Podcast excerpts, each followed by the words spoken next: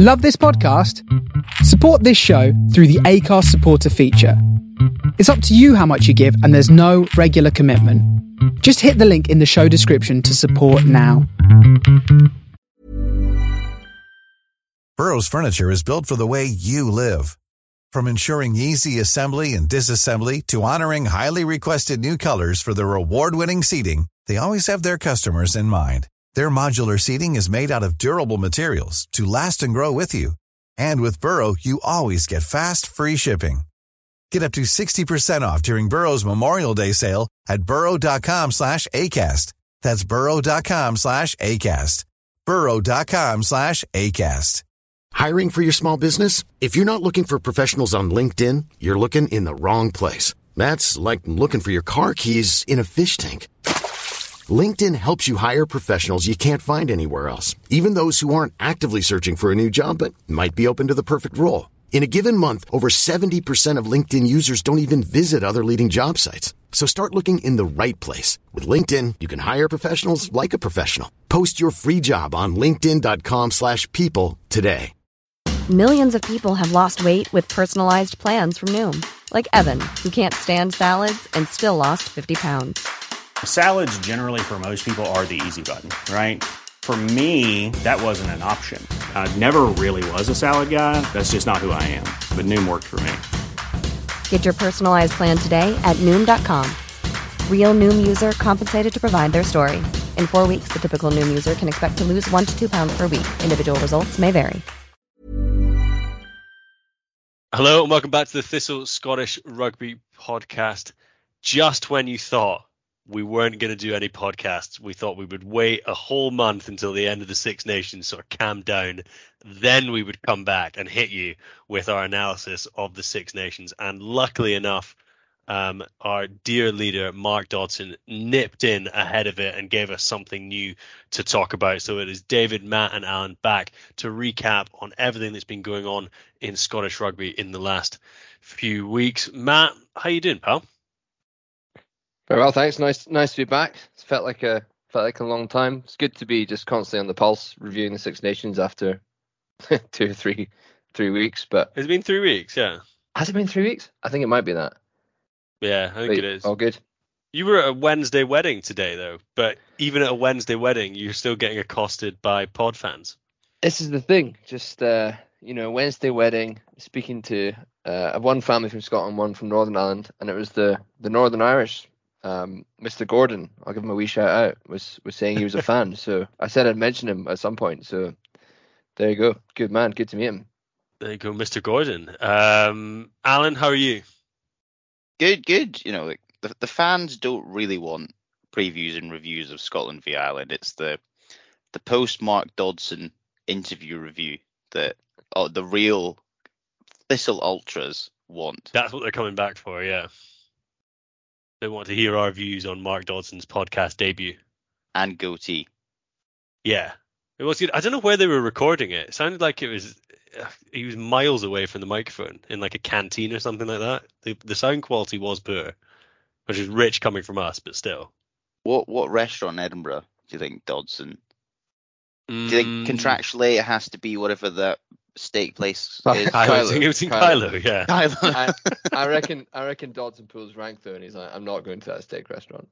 Like, I'm going to Tom Kitchin or something. Private room in Tiger Lily. I, c- I could actually I could actually see him doing that. Like that Dakota hotel, I could see him going there. I think he was probably he'd want to go to the Kitchin, but because it was the BBC, they were like, we can't, we won't be able to get the expenses through, so you got to go somewhere a bit mid market. Weirdly booked out Shanghai. Yeah, a podcast recorded in a booth in Shanghai on George Street. Yeah. well, it, it certainly it certainly covered an awful lot of ground, and if you've been following us on Twitter, that's at Thistle uh, Rugby Pod. We've been putting in some initial thoughts in there, but we thought we would jump on this classic medium, uh, the one where we made our name, um, and do a little bit of a podcast, looking back at the comments from from Mark Dodson, uh, which give us an opportunity also to talk back uh, and look at the sort of the state of the nation following the Six Nations. Um, Matt, I'll come to you first. I suppose the main news line that led the sort of reporting following the interview was obviously talking about Townsend's future. Dodson talking about the fact that they've had a sort of open process, you know, talking to global names in the in the game about Scotland, what they think about Scotland, and what those people would theoretically do if they were theoretically asked to be the Scotland coach. But I guess it, what it means is it sort of puts Townsend on notice, and I think he was it was quite clear that maybe he's not 100% enamored with Townsend. That was my reading, and that he's sort of they're assessing whether Tooney is the man to take them forward beyond the World Cup. What did you What did you make of it all? I suppose just that airing the sort of process in public felt a little bit strange. Firstly, yeah, it is a bit of an odd one, given that I think a lot of those questions in the media these days would just be met with a straight bat.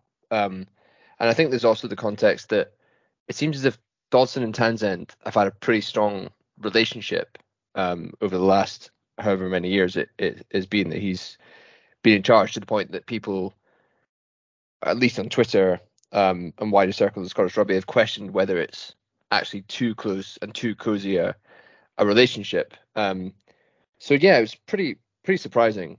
Um, I mean, I think you know, asked asked the question on Twitter whether we we potentially do need a change, and it's Dodson's job to to ask those questions and look around and try and get the best possible coach. So, I, in a sense, I think it's it's kind of admirable or sensible at least. Um, but then at the same time, I think you know Townsend has a, a very good record relative to other coaches in the pro era, and you know, it's difficult to think of someone else who would maybe get more out of the current squad. So yeah, it's it's a bit of a a bit of an odd one, I suppose. Something de- not something I expected to him to to say.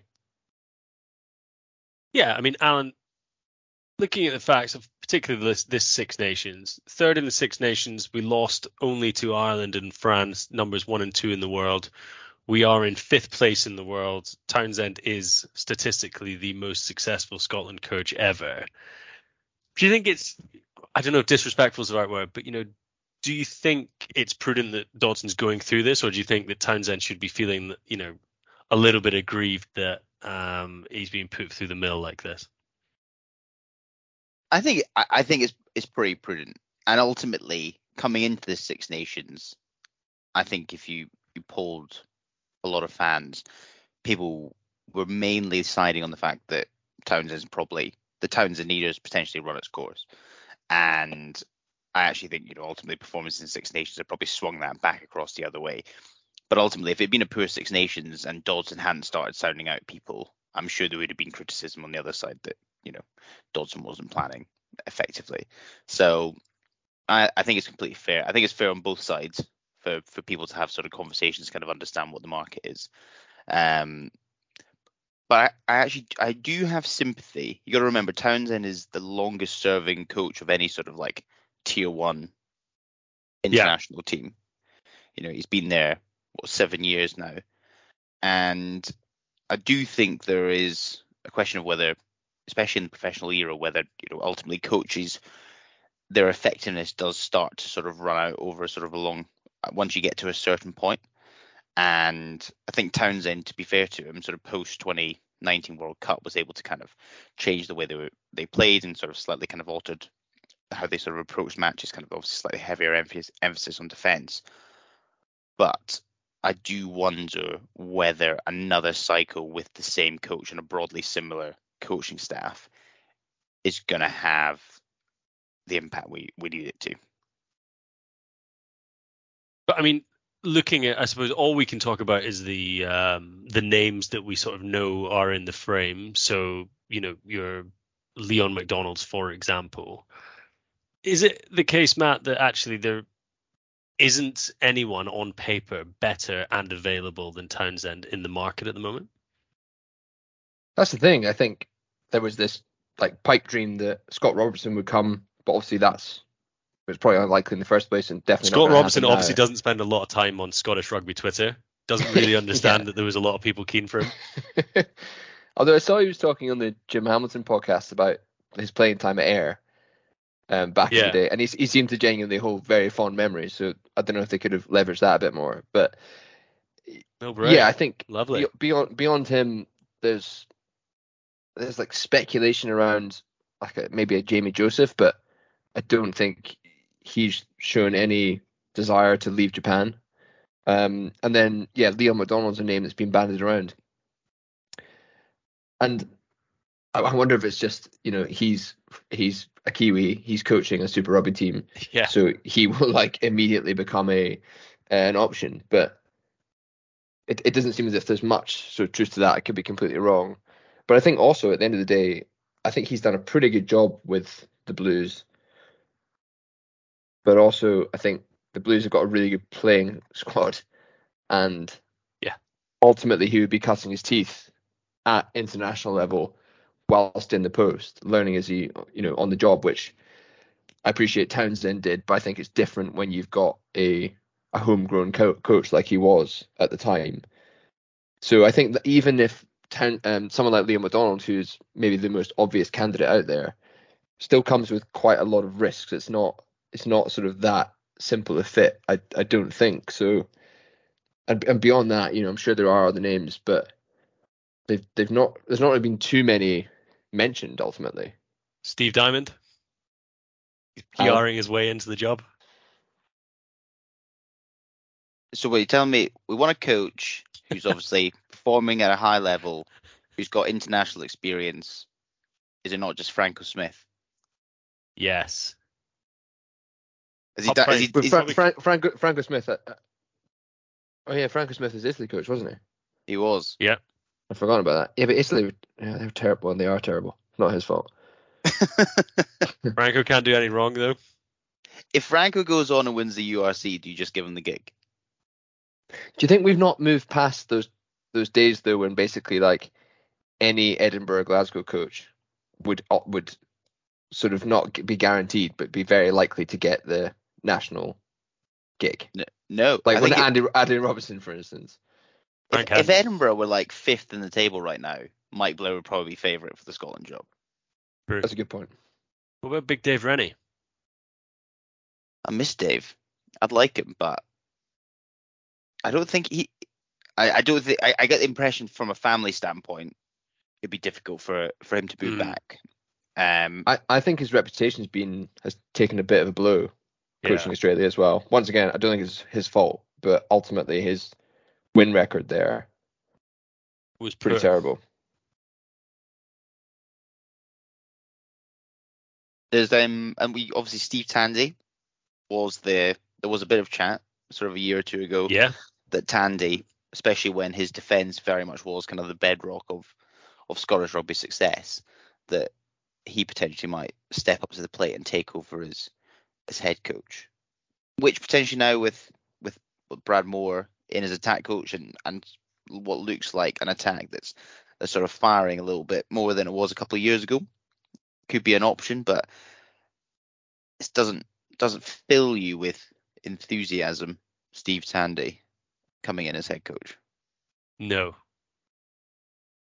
So are, are we concluding that there isn't anyone better? I guess it's, uh, yeah. Where could you go? Lancaster.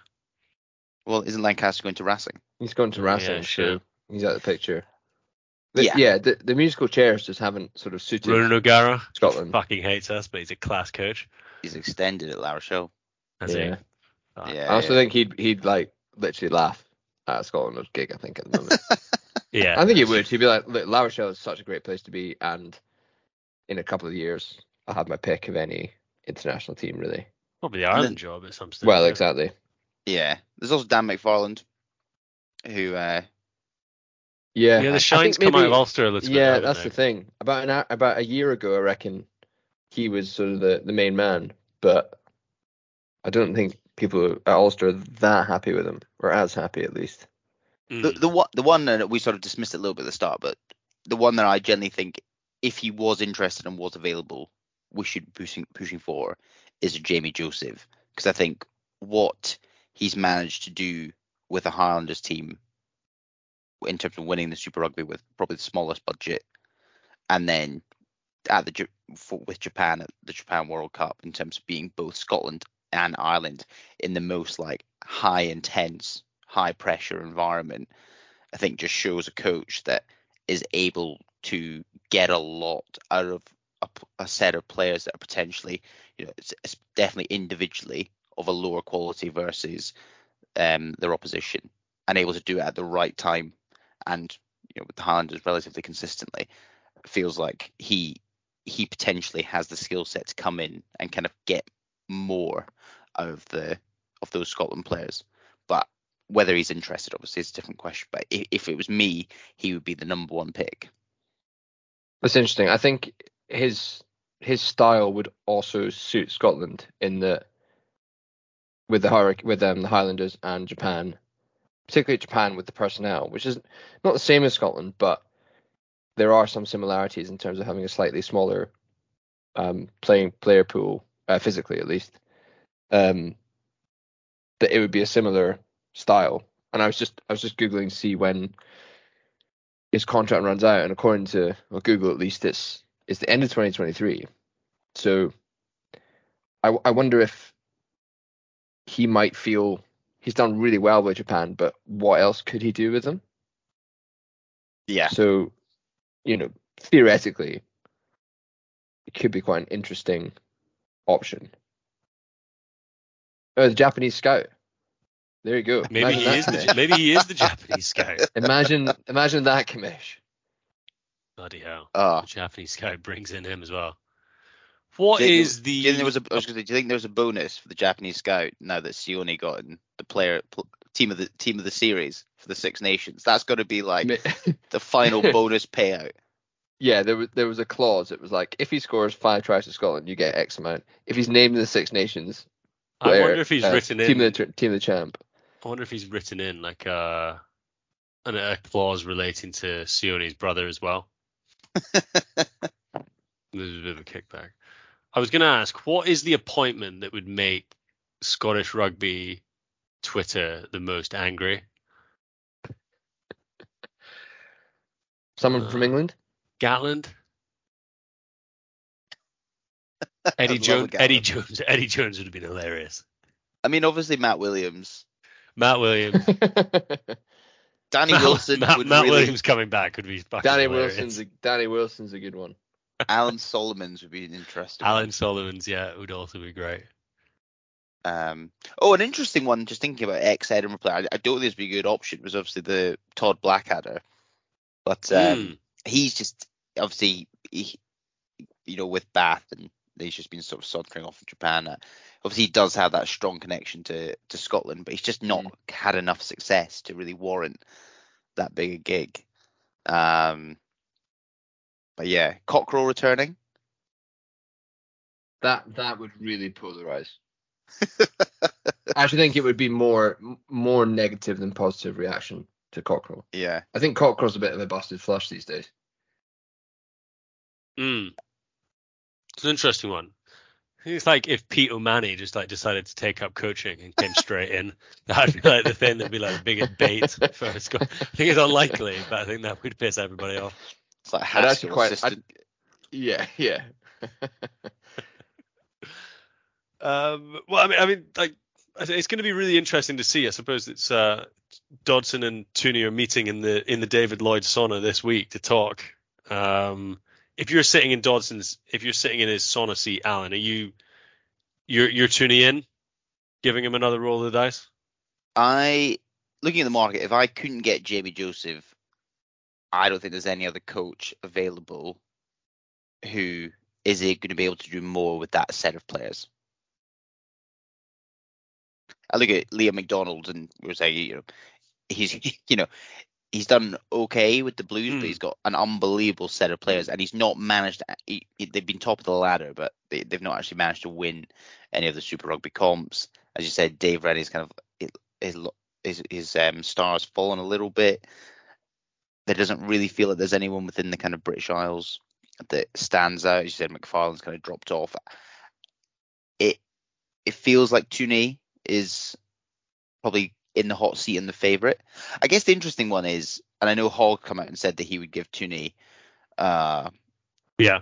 uh, an extension. Although I'm I'm not quite sure how Hogg is really meant to answer that any other way. It sort of creates a Yeah. big media storm if he answers it any other way or even refuses to answer it. Um, Yeah. I know Dodson sort of said the players are keen for Townsend to stay. I guess it's just how accurate a statement that is, right? Um, so it'd be quite an, it'd be quite an odd thing to say if he was considering not. It's an odd thing to say in general, actually. That Yeah. I can't remember if he was sort of specific. I think he was specifically asked about the players, and so again, a very difficult question to to answer. Yeah, Unless your answer is the players want him to stay, right? Um. So, but again, I- it does feel, especially with, I would say, the sort of younger to mid group, that Townsend is is extremely well liked. Um. So it's obviously it's, it always feels like it's slightly more than maybe those, those older players who he's always had a little bit more difficulty with that sort of coach player relationship. but is is the only person he's really had difficulty with Russell and maybe Hogg. Yeah. Yeah.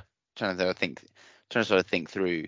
It it feels like you could probably put like pr- I was going to say Price as well, but yeah. And I think Barclay has sort of made comments and said that he, they weren't quite aligned in terms of what they thought the right approach Mm. was. I Yeah. think Barclay is obviously a bit more of a a, a politician, you know. But then, but, But- then wasn't wasn't the chat that Barclay that Cockerill didn't want to keep Barclay at Edinburgh, and Townsend lobbied hard to to keep him there because he was very keen to have him in his World Cup squad. I mean, maybe Barclay still didn't like him. that would feel like a bit. That would feel quite harsh. Yeah, yeah. I don't think it's a question of Barclay disliking him at all. I think it was probably they were just a little bit misaligned on approach when it came to the to the World Cup. But I hmm. agree. I think I think you're right. Ultimately, you're eighty percent of it's Russell, and then probably nineteen percent of it's Hogg, and there's probably like a, li- a tiny little bit less. Has he had Right. problems with Hogg since the like Ulster days and like when he was still at Glasgow, or does that all date back to then? I suppose Hogg was part of like the drinking stuff at the last That- Six yeah. Nations, but That's what that's what I'd point to. mm, Just the drinking stuff. And I say I, I felt Hogg's demeanor post yeah, was felt a little bit like there was some level of um a the tail end of him- Hogg's time as Scotland captain, Hogg was not in a particularly great place. He wasn't Yeah. coming across particularly well. No, I'm agreed. Um, so what are we? Are we tuning in? Yeah. Uh, I think looking at the market, I- I, just don't think there's a, I don't think there's a better option. No, I don't get that excited about tuning in either. I think um, I think Ta- Townsend's done quite a good job at times of refreshing his coaching staff. So I think of like bringing Steve Tandy in at the time. I don't think people were that impressed by it, but it it made a massive difference. Right, went on to coach the Lions. Um, and it seems as if that Zonda guy didn't really work, but John Dalziel's pretty well regarded, and then bringing in, I'd say, Mooar and Pete Horne ahead of the last Six Nations. Uh, it's hard to tell exactly what impact that had, but it seems to be largely positive. So I wonder if you can get a little bit more. Pete we brought in Pieter de Villiers, who I think seems to have done a pretty good job. Yeah. Mm. I, I wonder if you if he refreshes the coaches in some sense. That that's on the only real way al- alongside the playing um the the playing squad he's got got. I suppose that's like the only way that you kind of freshen things up if you do keep him. Mm.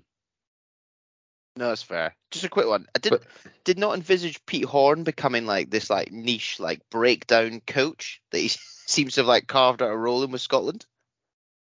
Is that Is what he a he's doing? breakdown coach? I I, thought thought he was like what a skills coach. Maybe we maybe we just scratch this. Let's edit it out. Maybe I've got this completely wrong. no, no, no, No, no, it's, I think I think that's fine. think You're that's not. I'm. I'm. I've. I have editing powers, and I'm not editing that out. So. Yeah, we've we've lost our lost our train of thought with that intervention, Alan. Sorry, Um, but I do agree that I actually think you're right in the sense that over Townsend's seven years, there has been this sort of constant refresh of coaches sitting underneath Townsend, and whilst obviously one or two haven't quite landed, it does feel like each a lot of them have brought something to the table and something to sort of complement Townsend. So I think it's a good. Maybe it's one of these things you say where Townsend sort of shifts in, but potentially you look to sort of freshen up that backroom staff a little bit. You're you're right, by the way. Um, quoting Yeah. Townsend at Damn the time of. Horne's, Pete has done a great job in the contact area with Glasgow. It was one area where we felt the backs had to improve in the autumn. That would be Pete's specific focus, as well as working with the players on skills and adding to our group. So the contact area for the backs specifically. Uh, uh, maybe it's quite it's reasonably vague. 'Cause If you imagine you're like Jamie Ritchie and like Pete Horne's telling you how to like win the breakdown, I'd be like, fuck off, Pete. Yeah, it's not like Pete. It's like Dunbar, right? Dunbar could get over the yeah. ball. You get over the ball, yeah.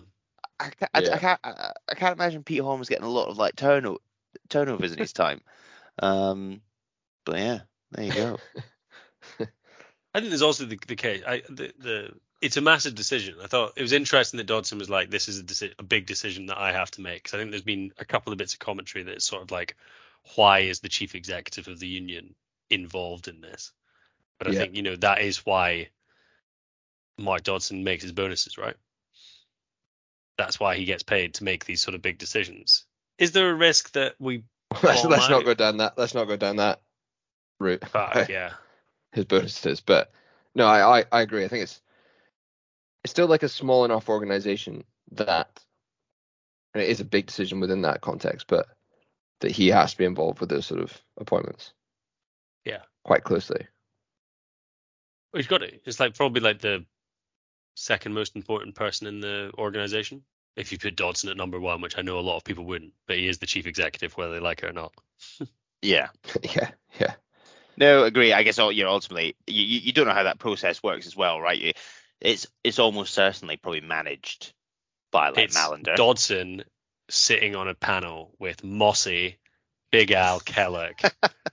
um, Adam Ashe is doing the Glasgow Business Club now, isn't he? Um, he's no, he's over in Chicago. is he? Yeah. He was Yeah, part of He it. was he was for a bit he was for a bit to be fair. He's he's put in his feedback. Don't worry about He's it. done, yeah, he's done his time. He's, Alan he's done Yeah. Jacobsen's just like a consultant yeah, process. like a real rogue. Alan gallery Jacobsen's just like yeah, Alan Jacobsen's like, does he like pints? Yeah. He makes he makes Leon MacDonald go on a day on the tools just to like see if he's a see if he's a good lad. But no, you can imagine that Um, Mallinder is leading that process with ultimately a recommendation or something. Is what Yes. is what I would expect. Mallinder's Um, been very sort of like under the radar. Like he hasn't been like a real public figure within the SRU at all, which I thought he might have been. Hundred Still, percent. still don't really know what he does. What does he do? Like head of know director of rugby, like the rugby Like high performance or something like that. I don't high know. High performance. I guess he's just sort of got a remit for for almost all rugby, right?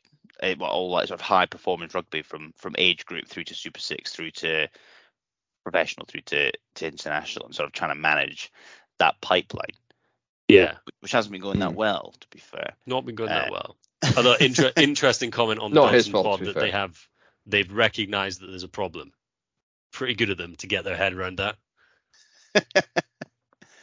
So yeah, it was like after when they when Scotland lost Scotland under twenties lost Ireland, they were like, all right, shit, we think there might be a problem now. That there might this might be the problem. The fact that we've won like one under under twenties game in like a decade. yeah, they went to Murray. They're like, how how how'd you allow this to happen? What's what's going on? How does this happen? I did think again, like Dodson also cited that Kenny Murray had this stat of like the number of pro appearances that Scotland players had versus like the France team had. And he was like, I couldn't believe it. And I was like, everyone knows that, Mark. Like we've been like we've been talking about this for so fucking long. Yeah, I think he was aiming to be like down to the. He's like, I'm really in the detail here, but actually, by saying that, it came across to me that he was fucking miles away. Well, like, why has no one told Mark Dodson that before? I did like uh, one of my favorite bits was he's he's his tone has very much changed in 2015 when they said they were going to win the Rugby World Cup. Or was that 2019? Yeah, uh, no, it was 15. He said we were going to win. I think he said yeah. he wanted to semi-finals in 19, And then he's and now he's said, basically like, saying like we might not even get out of the group. yeah, he's, he was like, if we get out of the group, wow. It's like, I mean, it's actually the thing is that's a reasonable point to make, but He had to toe. I think he had to toe the line on that because he'll be on like a board within World Rugby, right? So he couldn't completely and utterly open up World Rugby on the draw. yeah, yeah. He sort of said it was good from a commercial standpoint. And then he was quickly like, this would be the best World Cup ever. Like, All right. yeah. Any other bits from from the interview that, that stood out for you, Alan? Yeah, interesting comment i- about Italy and how they've sort of been doing almost what a bit of, a bit of like share, shared knowledge, sort of knowledge share. And interesting the comment about how Italy seemed to have really nailed or not nailed, but Mm. significantly improved this like school to age group um sort of transition, but haven't managed to kind of do this sort of age group to professional rugby Yes. transition. Which if they manage to nail that, We're, we're, we're we're fucked. totally fucked. But Um, again, I just it came across to me. He was like, Franco Smith's got some good ideas, and I was like, but Franco Smith's only been in the SRU for like two months. Like, what were you thinking before? I know, I know. um, and and so yeah, and then his his sort of view that we we were good at transitioning people from age group to pro, which I'm not sure if that is correct. Um, wrong. That is that is incorrect. I think it's wrong. Yeah. yeah, wrong. Uh, but we are but we were, objectively wrong. Yeah, but we were struggling at this sort of school to to to um a, a, age grade rugby. So I don't know. It's and it, obviously he was saying that there is like so I think it was sort of a vague reference to a, a new sort of like age grade strategy being put in place, and they they know what Ireland are doing, etc. etc. And that's fine, but obviously there's not a lot of clarity on what that strategy is or what they're doing differently. Um, and obviously, look, as we said, he's been in charge for 12 years, and and this isn't an issue that's new, right? And I think a lot of people could have flagged that there was a lot of issues, or a lot of people did flag there's been a lot of issues um, over the last sort of five or six years. So, but again, it it's difficult, right? He's obviously got quite a quite a bro- broad brief, and clearly his focus in his role, especially over the last maybe say sort of pre-COVID, it was definitely commercial and the international team. And then you sort of had COVID, Yeah. and it was basically like survival, right? And I think you've sort of come out the back of COVID.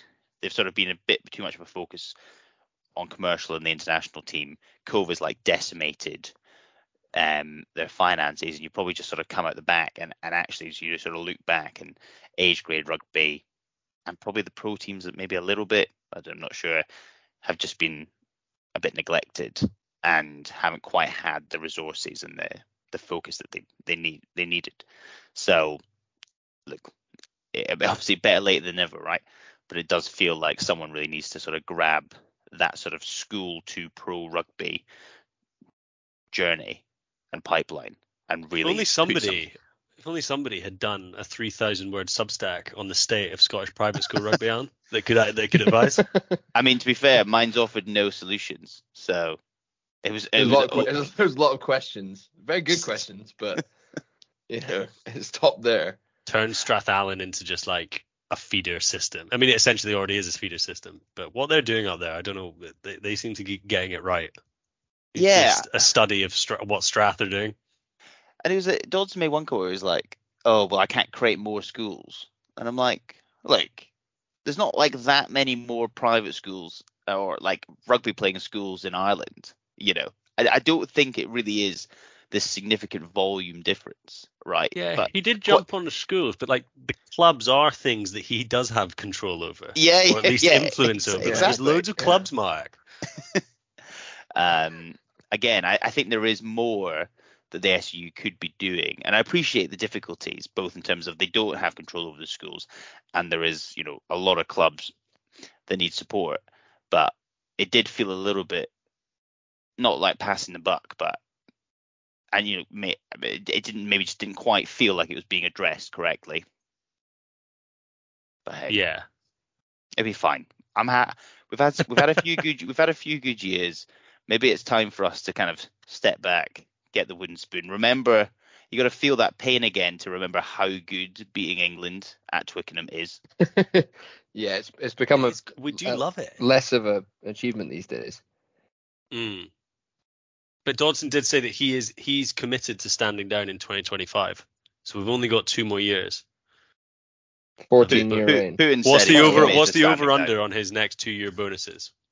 1.2? Uh, What was his? What was he topping out at before? The big one was 900k, I think. But I was like, I don't know if that was his total package or if that was just his bonus. That must be What- total. Yeah. A lot Like, it couldn't that. just be like sat. Then he got Fine. 450 in COVID year. final year he Poor- just gets poor given guy. like 30% of the Murrayfield freehold as a parting gift. As Johnny Petrie returns as SRU chief executive. Yeah, yeah. That's Bring the job back in house. unless unless Big Al Gla- Glasgow doing some good things. Does does Big Al get shipped into the top top job? I'm still convinced Big Al's just like a ceremonial figure, and they're like, it's just like, oh, here's the. I think here's Big the, Al here's the chief. That's he's sad just, he's Big just like a he's like a chief. You know, he's like an actual. You know, he's not a chief executive. It's like here's the big man. like, Dom McKay, Dom McKay probably keeping himself. He's a, he's wouldn't a, mind- Euro- Dom McKay well- seems pretty good. Dom McKay would be all right. Went to Celtic for like two weeks. Yeah, doesn't but doesn't have to deal with everything that comes with that. With Scottish rugby. Steady. Yeah, I know. I was about to say something else. I said everything that comes with that. Hell, we were about to get cancelled pretty hard there. No, Yeah, I I'd, I'd say Dom yeah. McKay is probably is, is good money. Sort of kept himself busy with like a little chairman's role at like European rugby, but it's not a full time gig. Like he can Yeah. quite easily shift across. Just a couple of years working like I don't know, twenty hours a month, um, just keeping himself topped up, getting ready for the top job. Yeah. It's like we're And that we're meant mates, Mark, with- we're Dodson, mates Mark Dodson Mackay, aren't replaces Gilpin at World Rugby. Yeah, we're we're mates with John Mackay, aren't we? So, don't know. He Maybe we did come can- on the pod Mates. once. Yeah, we're It's- mates. It's a stretch. Oh, you know, I we're think, I'm, mates. I think we're, I'm, we're, I think we're I'm mates with every connected with single him on person. LinkedIn. Yeah, we're mates with every single person who's been on this podcast. Is that not how it works? I'm pretty sure a lot of people hate us. Richard Yeah, Cockerill hated us. Yeah, hundred percent. He was literally like sat in his car, just like, why am I talking to these absolute losers? I wonder if we get Steve Diamond on the pod. Talking, talking of, um, I'm too. I'm a bit too scared. I think. I'd love Steve Diamond to get the Scotland job purely for him to just like go into the club shop and buy shop and buy like a sort of 12 to 15 year old like young boys t-shirt and be like that's what I'm wearing in the box. Ridiculous. but Steve Diamond was the one who like called Squid Rugby, didn't he? And was, uh, yeah. So Oh, stop yeah, like slagging, giving stop him loads of slagging off my didn't team. Yeah, he put stop slagging off my team or I'll come and like knock you out. Imagine, Uh, imagine Steve Diamond called you. It would be fucking terrifying. Oh, horrific.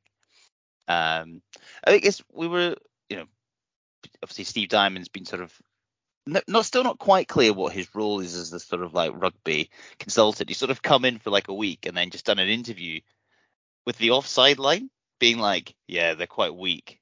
They, they- they- they don't want to play for each other, which seems quite a punchy approach. Yeah, 100%. But hundred then like the, the top line from one of them was like what impact have I had? Is like the people the, the guys are now fighting each other at training.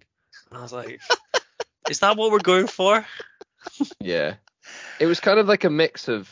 I think he was trying to be like supportive and positive. He's like, oh, you know, there's some like good, talented players here, but also they're shit. I was like, well, what, what? I don't really know what the aim of this is. Yeah. It's Yeah. my my nice guy asshole theory of like you have to go one to the other for an Edinburgh coach. Diamond, Blair, Cockerill. Who was before Cockerill? Was it Solomon's before Cockerill? Oh yeah, so actually it doesn't yeah. it breaks Solomon's- it breaks down quite quickly actually. No, but Sol- Solomon's- Solomons was a nice guy. nice guy. I think. yeah, I, I, weak, I, like, a bit weak. I Who think was so- before him? Bradley? He was also weak. Robinson, bit of a bastard, I think. Andrew Robinson, bit of a bastard, yeah. Hadden, Yeah, definitely a Hadden. nice guy. Oh yeah, so nice. Frank Hadden, nice guy. Yeah, they're like, oh, he's too nice. We need a bit of edge. Fuck, Yeah. not Yeah. that much. Let's get a nice guy in. I so I think you're right. I think Hadden Hadden was nice. Robinson had edge. Then they had Bradley, who was too nice. And then they thought so they were bringing in Solomons as Yeah, an asshole because he yeah. does look like an asshole, but he was actually too nice. So then they had to get like the super asshole to like compensate for missing one. Then Yes. they've gone Blair and now Diamond. So Um, then it'll be like Roddy Grant next. bro, after Diamond, Roddy Grant, After Diamond, Roddy Grant, and then Eddie Jones, Eddie as Jones, the final, as yeah. the final boss. I. I I I find some of the rhetoric around Steve Diamond very strange Mm, because you know clearly I, I think increasingly it is quite clear that these types of coaches will always have a bit of an impact, whether it's for like a couple of months, a year, etc. But it will run its course pretty quickly. Yeah. And I think you know Diamond is clearly a similar character to Cockerill in terms of you know he's he's like hard, straight talking, etc. etc. But actually he's like a li- bit of a lesser in terms of record. He's got a he's a bit of a crapper version of of Cockerill. You know, ultimately for for any for everything Cockerill's done with with Edinburgh, his actual record with with Leicester. I appreciate he's got a good squad, but his record was pretty good. And he, you know, he went off and and did some stuff at Toulon as well. Whereas I always find it a bit strange. You look at like Steve Diamond. He sort of kind of was with Saracens for a bit, but didn't do anything. Then he was kind of Sale. Then he sort of like seemed to hang out in Russia for a couple of years and then he came back to to Sale and and didn't really win anything for like seven years, but he still seems to have this like pretty kind of you know people seem to respect him and talk about him in, in quite in in those types of um, conversations for any jobs that come up in the in the prem. So I never quite get it with him. I think in his defense, I think when he was coaching at Sale, I, I don't know, this might be his PR again, or like just what he was saying at the time, but I think they were operating at a very or a low budget compared to the rest of the Premiership. So they were always like kind of behind the eight ball, and I think that's what people said. Like he's a really great coach, but he's behind the eight ball a bit. But at the same time, I'm kind of with you, and I also think that I would have thought that Cockerill, for all his flaws, set his legacy would be setting those like foundations of like higher standards and higher work rate, etc. Um, and that now you've got to like add to it in some way. And clearly, it's not quite worked under Blair. But also, I, I feel I don't know. Do you need to have like a Cockerill type to get that work rate back? I mean, if, if you do, then like that speaks to some pretty like bad issues. But I just I'm not I don't quite see it. just looking at photos of Steve Diamond from his Russia phase. It's like good photos of him standing outside the Kremlin. really? Yeah, there's one of him wearing like one of those like woolly hats as well. Great, Just great stuff. I wonder whether for Edinburgh, you know, someone like Steve Tandy would be an interesting Mm. choice. You know, ultimately, Edinburgh have been, you know, pretty porous in defence, been a bit weak, weak in the contact. Get, you know, if we do think Steve Tandy, you know, Steve Tandy clearly is pretty well respected across the SRU. If there's thoughts that he could be a future Scotland coach, it feels like he could be a pretty useful fit for Edinburgh. For step down players. for Tandy. I think Edinburgh like a coach sideways big, move. I think Edinburgh coach is bigger than defence coach for Scotland. Like Mm. stepping up and then being and being the top being the top dog. Um Yeah. and also just for the SRU ultimately it's probably a bit cheaper. Yeah. You know, obviously Mhm. finances are a bit tight and being able to sort of transfer someone across um potentially feels like a Well, they did say again. Dodson did say on the the podcast. He sort of said that like Steve is contracted until the end of the season, and then there's like another cutoff point, which is like the start of the next season. And then I think Yeah. there's a third. There's like a third cutoff or something like that in like November. So you're just winding down the clock to, until seeing if Tooney's going to stay for the Scotland job to open it up for Steve. Just a straight switch. Tooney Straight comes switch. to Edinburgh. Diamond, Diamond to Scotland. No, I mean to be fair, I think it does make a little bit of sense with with Steve because ultimately any coach, the, the coaches for Edinburgh could be obviously if they are linked up with the national team, then you're not going Yeah. to get access to them till till November. So good to have good to have that option there. I'm not quite sure when. Do you, do, do you think Blair is is just off at the end of the season? Like he wouldn't stay on. Kind of sounded like Blair wouldn't be around for pre-season next year anyway. Yeah. Y- yeah, I think he Diamond probably needs to doesn't- change scene. yeah. Diamond doesn't strike me as the kind of guy who would keep someone on from previous regime. Yeah. I, don't know I also anything think about Di- Steve Diamond, but it gives strike me that you'd look at Mike Blair stepping down and basically admitting that he can't be a head coach and be like, "This guy's weak. I'm not interested in having that." Yeah, absolutely. I also think Steve Diamond would be like, I don't need a fucking attack coach, and would just like do it all himself and get like three defense coaches in. I'm ready for it. I do. I, Fortress I- damn health. it'd be really bleak. I mean, it's not bleak in Glasgow. We're, this is a real just like AOB conversation we're having about Scottish rugby. But I mean, like Edinburgh doing badly. Let's just comment on news actually from today. Scott Steele joining um, Edinburgh next season. Alan, got any strong emotions about that? I wouldn't say I have anything particularly strong. Um, Good or bad? obviously a pretty solid scrum half, but I'm I'm not sure. I guess it feels like he would be behind Vellacott in the pecking order when he comes in.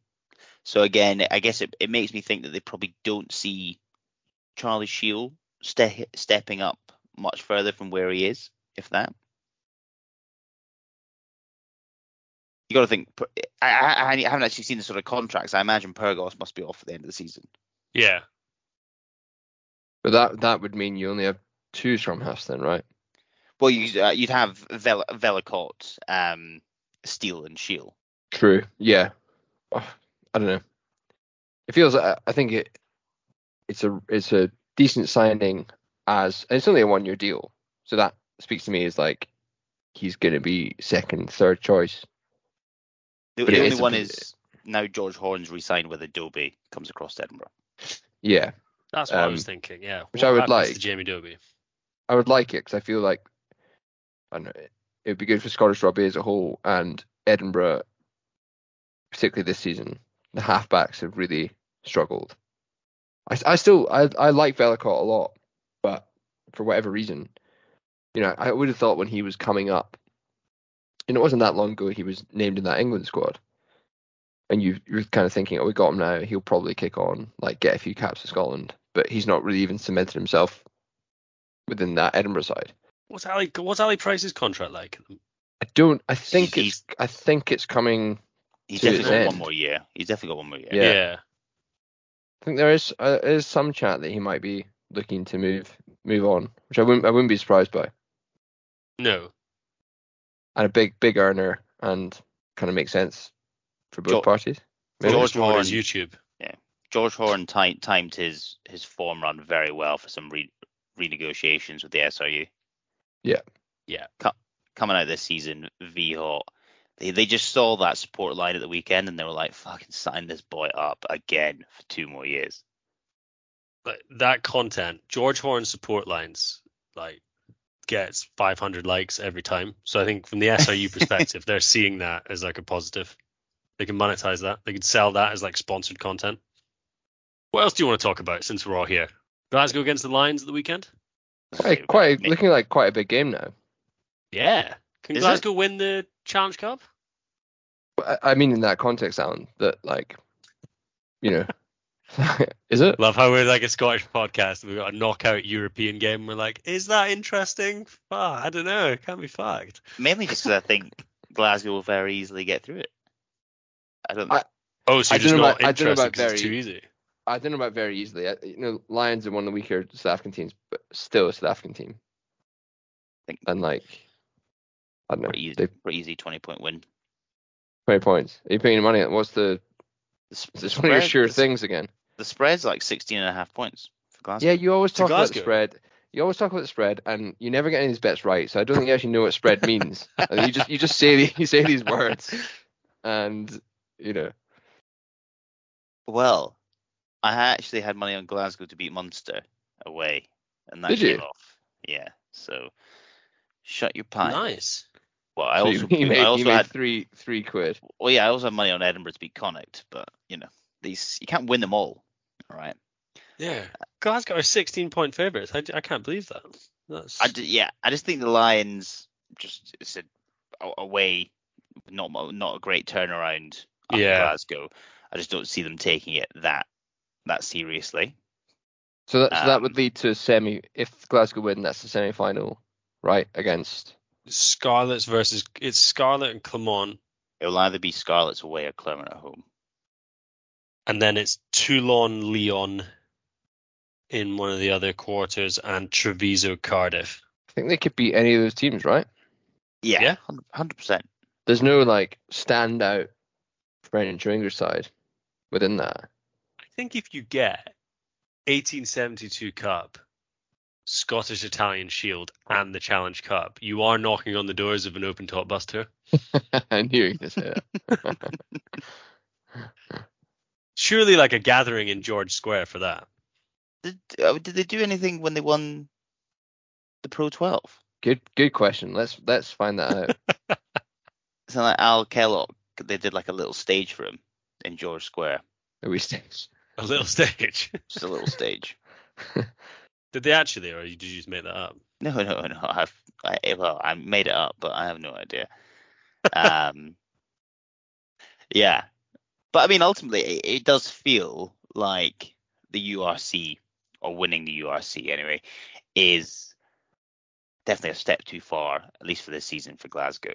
You know, Yeah. if they get semi-finals, that feels like a very that's a pretty good job from where they It's started. hard at to the see. It's hard to see anybody beating Leinster, though, right? So, but semi-finals would that not be the same as last year, or was that quarterfinals they got to? They got absolutely annihilated in the quarterfinal by Leinster. No, I know. It's just it's quite interesting to be like, oh, it's such a better season when Yeah. they've, they've done like they've won one more game, if it got to that point. I agree, Uh, but uh, they sort of clearly though, it's it's worlds apart. But I guess if I remember correctly from last season, they sort of started off very well and then began to sort of tail off and then just got that eighth spot. and Yeah. then yeah, and then obviously went and then there's obviously a bit of an, how they gave an account for themselves over there as well, right? Um That was the 70 points that cost Danny his job, right? yeah. And look at them now, 70 points against the Dragons. Yeah. And Danny So- Wilson's going as a skills coach to Leicester. Oh, is he? Yeah, yeah, he was. Yeah, he's, he's there at the moment. He was Oh, is he? um coaching them against Edinburgh on Friday. For, for Ah, everything with take that, performances, Yeah. Danny Wilson always came across like a pretty good guy. Yeah, agreed. Well, that's the thing. I think if they'd only lost by 50 to Leinster, Danny Wilson would still be the Glasgow coach. Which is quite a thought. Yeah. And Franco Smith, you know, Franco's army, like we wouldn't we wouldn't have had it. Yeah, Franco has so overperformed the spread this year. Ah, He's uh yeah. There, I, there's genuinely no one who called how well Franco Smith. they should would. Glasgow's social media team should get Franco Smith to read like mean tweets about him. that'd be so that'd be such good content. Actually, would be quite good. Probably like one of ours, like he's terrible. Fuck. Franco, Franco Smith would batter any of us as well. I'm quite scared of him. Yes, I think so. Yeah. Doesn't really seem to be that open to like just general chat with pundits. He, he- like no, just, he doesn't come across that well. I just don't think he's that bothered by it. I think he's very Yeah. happy to trot out a few platitudes. He's like, uh, I just don't care. Yeah, no, exactly. I wonder if he's thinking about the Scotland job, Alan. I, I, I hadn't thought about it until you said it, and now Franco's putting himself in the frame. if if yeah, 1872 Scottish Italian Shield Challenge Cup and then semi final, then I think he's in the and, and there's no one else available I and think Tooney Tu- decides to go and take a club job. Franco is, No, in, th- is in the conversation. Tooney's still there, but there's a very limp exit from the World Cup. Like we Mm. don't, we don't, you know, we don't even land a blow against South Africa and Ireland. Like 20 point losses both sides, Yeah. just scrape past Tonga. then, I, then I think you got to have the conversation about whether Franco is is worth the punt. I mean that that is such a wild outcome versus like with, within within within a year within a year right That'd Yeah. within a year like no one probably most or a lot of Scottish rugby fans would have no idea who Franco Smith was ultimately But when you win the believe it's Scotland happen. Italian Shield, what are you gonna do? good good things Well, when good it's, things you happen just win it, you've you run away with it. Yeah, exactly. Uh, it's extra- It's an extraordinary result. You've you've only got two of the bottom three teams in your league so Well, look, I mean, it's been it's been great to chat to you guys. It's been fairly like rambling conversation. Um, but I hope you know you guys have got some. The fans have gotten a taste of us again. You know, I don't actually think we did review the Six Nations at all. Don't think we talked about that one bit. So quite happy with that. Um, you can always keep in touch with us um, on Twitter at Thistle Rugby Pod, on Instagram Thistle understroke Rugby understroke Pod, and Alan has told us that he is preparing something for Substack. So get yourself on there, um, Thistle Scottish Rugby Podcast, um, for our occasional written musings. Um, and yeah, we will chat to you again very very soon. Cheers.